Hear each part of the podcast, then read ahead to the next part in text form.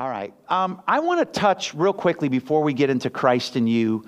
Um, we've been talking. We've been talking about the idea of if Jesus Christ, by the Holy Spirit, the person of the Holy Spirit, lives and abides on the inside of us, then we have, and He has given everything we need for life and godliness.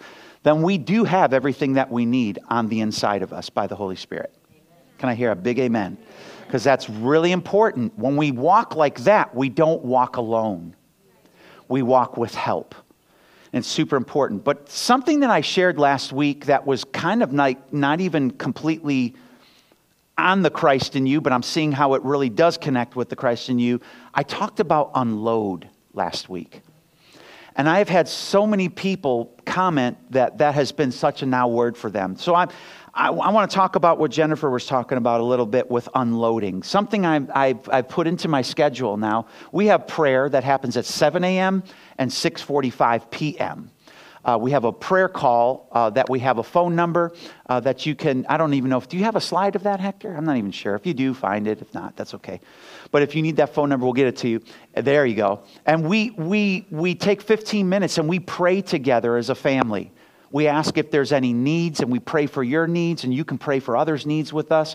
Really important. But what I do at 6:15 is I go up in my bedroom and I, we have this little side room that's really kind of quiet and private and I unload.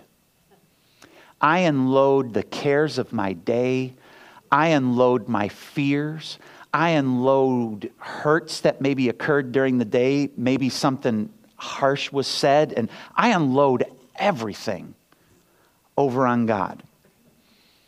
And I really believe that we need to clear the clutter and defrag our mind. Matthew 6, 25 through 34 says this For this reason I say to you, don't be worried about your life as to what you will eat or what you will drink, nor for your body or what you will put on. Is not life more than food, and body more than clothing? Look at the birds of the air. They don't sow, they don't reap, nor gather into bars, and yet your heavenly Father feeds them. Are you not much more? uh, worth much more than they. And who of you, by being worried, can add a single hour to his life? Boy, I know that's sinking into everybody in this room because it hits every one of us square in the eyes. Or, are, or why are you worried about clothing? Observe how the lilies of the field grow. They don't toil, nor do they spin. Yet I say to you that not even Solomon in all his glory clothed himself like one of these. But if God so clothes the grass of the field, which is alive today and tomorrow is thrown into the furnace, will he not much more Clothe you, you of little faith. Don't worry then, saying, What am I going to eat? What am I going to drink? What am I going to wear? For the Gentiles er, eagerly seek all these things, for your heavenly Father knows that you need all these things. But seek first his kingdom and his righteousness. That actually means seek first God's way of doing things. And all these things will be added unto you. So don't worry about tomorrow, for tomorrow will care for itself. Each day has enough trouble of its own. I want to share with you what happened to me this week during my unload time. As I was unloading, uh, how many of you have games on your phone? Okay. Some of you, uh, most of us, I mean, you know, and, and, and I, during down times, or if I'm really had a long day and I'm super stressed, you know, I'm sitting there watching TV, I'll play games because it's just mindless, right? So the Lord started dealing with me about clearing the clutter from my mind. Um, and at that point, I really felt like the Lord spoke to my heart. I don't know if this is a forever thing or what, but I was to get rid of every single game on my, on my phone. Every single one. And it was amazing over the next couple days how much I realized how much I actually went to that and started doing it mindlessly. Now, all of a sudden, my mind's getting clearer. I know this sounds weird. What are you talking about? It's just a game. For me, it, obviously, it was something that just absolutely was fragging my mind up. Y'all know what I'm talking about? Not if you have a Mac, because, you know, Macs are better at that than PCs get viruses, Macs don't. Okay, but so, so get yourself a Mac and defrag your head. All right, but I, I realized that as I did that, I, I needed to defrag and I needed to drop some things. And I'm going to encourage you guys there's some stress and some things that you're dealing with. And maybe there's even some hurts or thing that God wants to minister to you on the inside, but you're so loud in your head, you can't even feel them, you can't even hear them. You know what I found over the last couple days? I found myself feeling anxious. I'm like, Lord, what is this? He said, Your mind's finally quiet enough for you to even notice that that's there. Now, I told you guys, if you have me up on some pedestal like I'm the most spiritual person in the world, you're going to get disappointed really quick. Because I'm going to be honest with you and tell you what's going on and tell you what Jesus is doing in my life, and hopefully it helps somebody, right? So as I defrag and I'm doing that, now, now, now the Lord started ministering to me on what that was about. But I never even would have heard that if I wasn't starting to defrag my mind. So I'm going to encourage each and every one of you. What is your defrag point in your mind? What is it? Maybe there's a defrag point for you. Maybe it's constant worry over your kids. And you don't you you realize, my goodness, I didn't even realize I was doing that. Find myself, you ever do that? You find yourself worrying about stuff and you're all of a sudden you're like, wait, stop, stop, stop. The Bible says, right? So I want to encourage you, defrag and really say, Father, what is it that I can do to be more clear, to hear your voice better? And I believe he'll speak to you. You know, there's two birds sitting on a tree one day. One bird turns to the other and he goes, Why do human beings get so stressed? He goes, I don't know. Maybe they don't have a heavenly father like we do. that wasn't meant to be an ouch. I was kind of hoping for a laugh, but oh well. but you know, birds, they don't, they don't freak out and worry. Heavenly Father feeds them. And I think we need to be just like a little old bird. Heavenly Father will take care of us. All right, let's get into Christ in you. We've been talking about, uh, um, okay, let's go, let, let's make sure we understand. I grew up in the Word of Faith, right? Some, most, some of you grew up in the Word of Faith. For some of those things, I'm very sorry. For some of those things, I think they're the most wonderful things that we were taught and principles we were taught. But for a lot of that, a lot of you were taught that you had to work, work, work, and your faith's not big enough. I'm here to tell you that God has given every man a measure of faith. Every lady in this room, a measure of faith. Faith's not the issue, faith's not the problem. We need to, we need to take our faith and let that be energized by our understanding and our knowledge of how much Jesus loves and cares for you. See, when I understand that Jesus really loves and cares for me and he ain't angry at me or disappointed in me, it makes it a lot easier for me to go, God's good.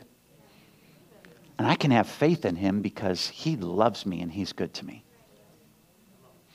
And it's understanding and knowing that love that fuels our faith. But what we did in the Word of Faith movement for so many years is all we talked about was faith, faith, faith, faith, faith, faith, faith, faith, faith, faith, faith, faith, faith, faith. And we forgot that, you know, three things work together faith. What about hope and love? We never talked about that in our faith circle. We always were kind of, we know that hope is a good thing, but for a while we thought that hope was bad. Well, you can't just hope. You know, you can't have much hope because God is not going to do just hope. Hope is a beautiful, beautiful thing that God gives us. And love, and what did he say? The greatest of these is faith. Which one's the greatest? Oh, love is. Well, why is love the greatest? Because our knowledge of his love and our understanding of his love will fuel every part of your life. 2 Corinthians 4:13 says this, and since we have the same spirit of faith, according to what is written, I believed and therefore I spoke, we also believe and therefore speak. The essence of how faith works is this principle of believing what the word of God tells us, making a choice of our will to believe it, making a choice of our will to accept it. In other words, here's a for instance, how many of you have had something sickness wise that you've ever dealt with for longer than a week? Okay? During that, you are very tempted to believe that God's healing power works for everybody else but me. So during that time, you've got to be convinced by His love that He's going to take care of you, and that fuels your faith to believe and to say, by his stripes I was healed. So that's why we say these things. Now, I'm not, I don't, again, I don't want to talk about the blab it and grab it, the say it and spray it, whatever, we, all those little things we, you know, but, but there is something about your soul that's good for your soul when you say what God's word says about you. Something wonderful happens in our soul, in our makeup, our mind, our will, and our emotions. If we look at Romans 10 17, the faith scripture, so faith comes by hearing, and hearing by the word of God. Do you know the word comes there is actually, you can see, italicized. So it's not there in the original language. So this actually reads, So then faith by hearing. Now, I wouldn't think that the word by had much to it, but I was going to look it up anyway. You know, I mean, and usually what I find out is, you know what by means? By. But this word by is, is the absolute uh, tipping point of this scripture. The word actually means out of, out from, a preposition governing the genitive, if you understand English. I don't even know what that means. And it denotes as well exit or emission out of as a separation from something which there has been which there has been close connection. So when you speak God's word, what it does is it takes the lies, the deception, the things that aren't true in your life, and it unearths them out of your heart and puts faith in your heart.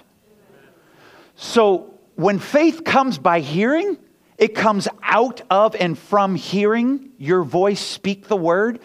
But not only does it put truth in your heart, it gets rid of the doubt.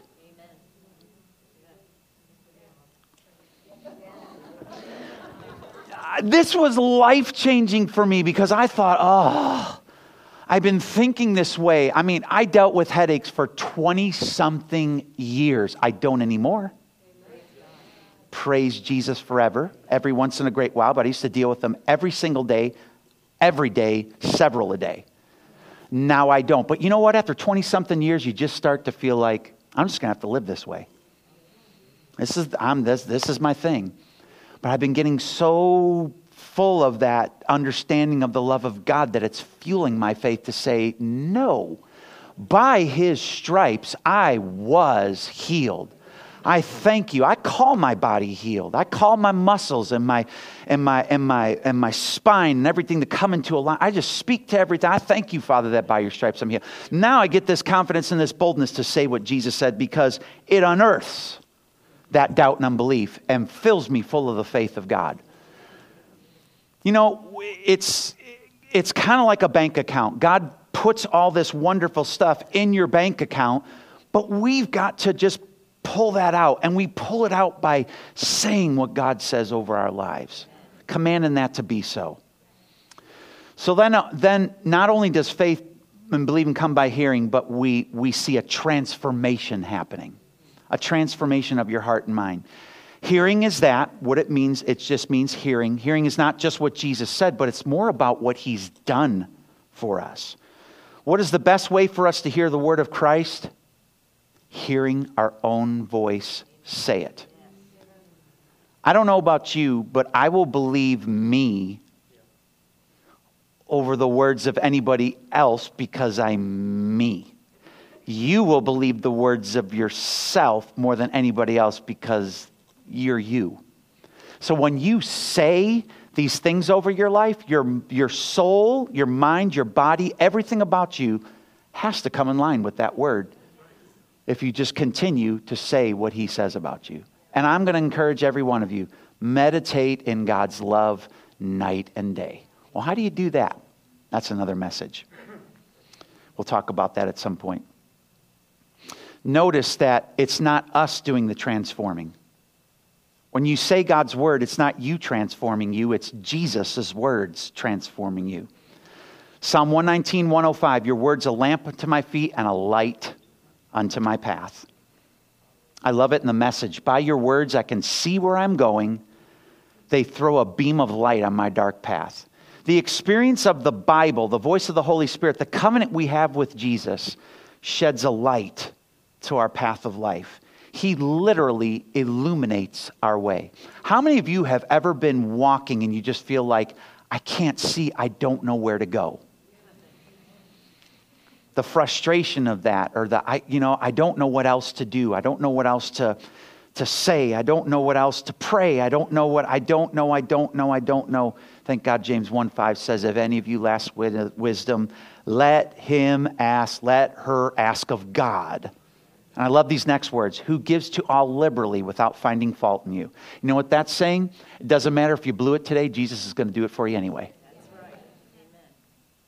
Now, we're going to get into talking about sin and holiness and what that looks like, okay? God's idea of what that looks like in our next couple series. We're going to really talk about that. But I have been, for lack of a better word, pounding your hearts with the idea that there's nothing you can do, there's nothing you can say, there's nothing that can happen that you can do, bad or good, that's going to change how Jesus feels about you and what he's provided for you. If we don't get that, it's going to be rough. And I got to tell you, I did it rough for a bunch of years, but now it's just like, this is awesome. I'm still getting blown away.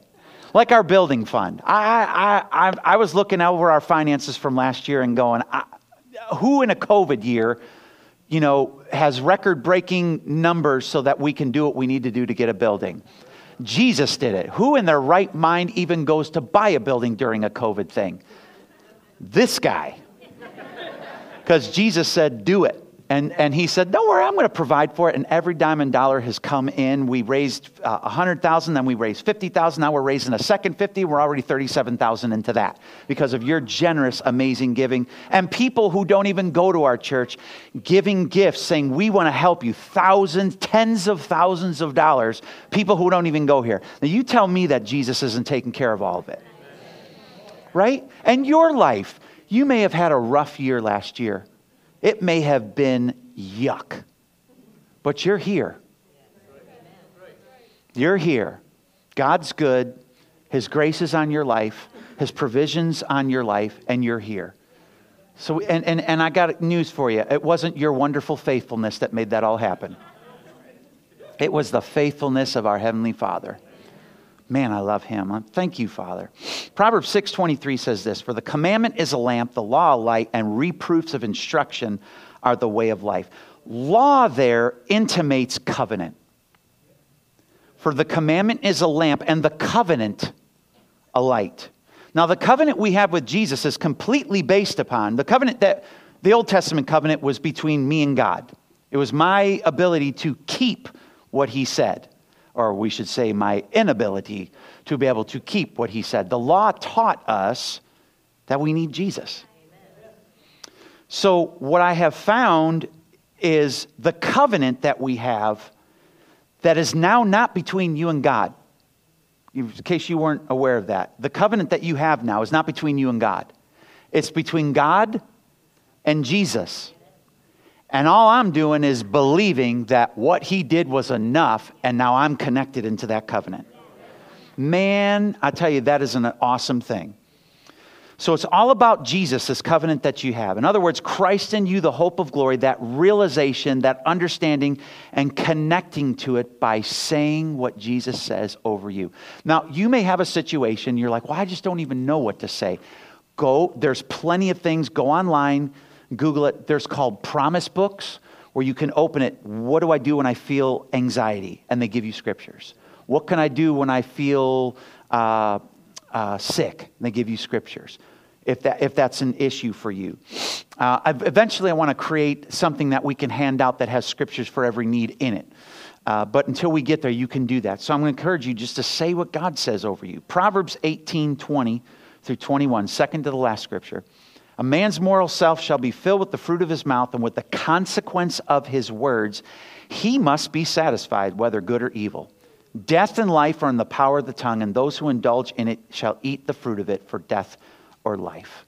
Man, that's a hard scripture. So now my question to you is, is what are you saying? What are you saying? What are you saying over your life? What do you, you know, this time of year, I always get the flu. That's what, that's what some people think. Some people say. Well, you know, with my luck, this is blah, blah, blah, blah, blah, blah, blah. I'm beating myself up on that one because for the love of God and all that's holy, let's give Jesus something to work with.